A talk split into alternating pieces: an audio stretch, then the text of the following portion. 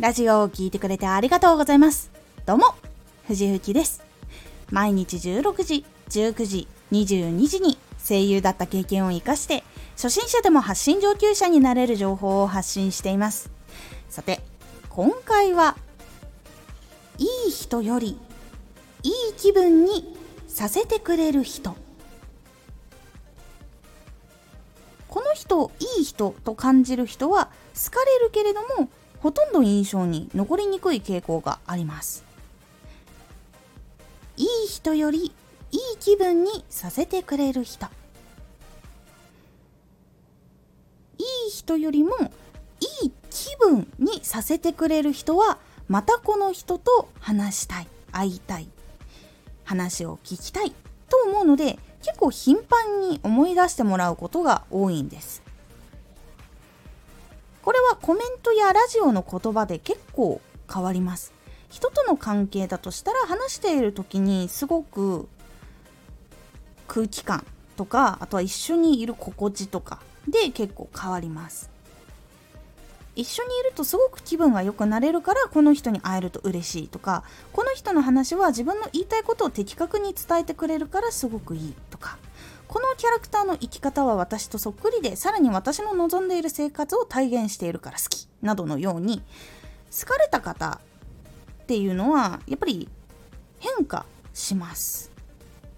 一緒にいるとすごくこう気分が良くなるからっていう人はやっぱり学校とか会社でも見かけることあると思います。よく可愛がられてる人に多いのがこのタイプです。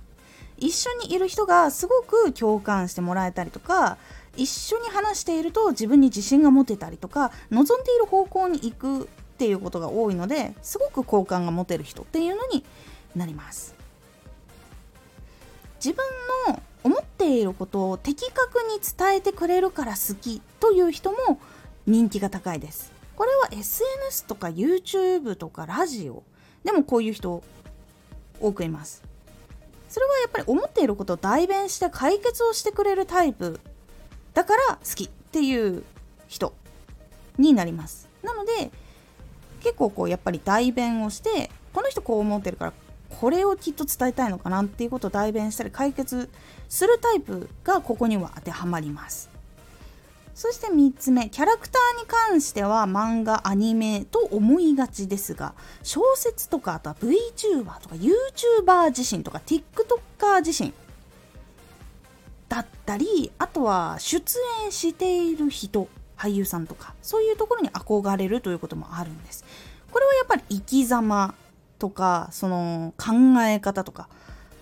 で実際にアニメとか小説とかそういうものだったらストーリーの中でどういう風に生きているのかっていうそのキャラクターの生き様とかそういうところに共感するということが多いんです。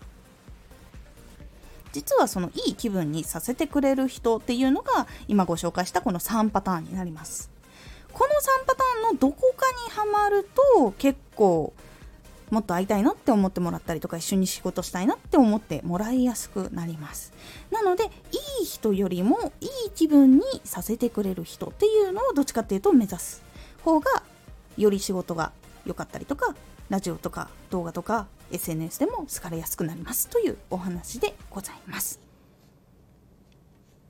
今回のおすすめラジオ。プチ日常トーク。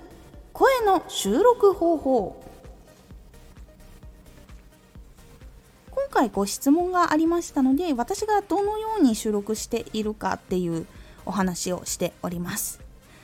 このラジオでは毎日16時、19時、22時に声優だった経験を活かして初心者でも発信上級者になれる情報を発信していますのでフォローしてお待ちください。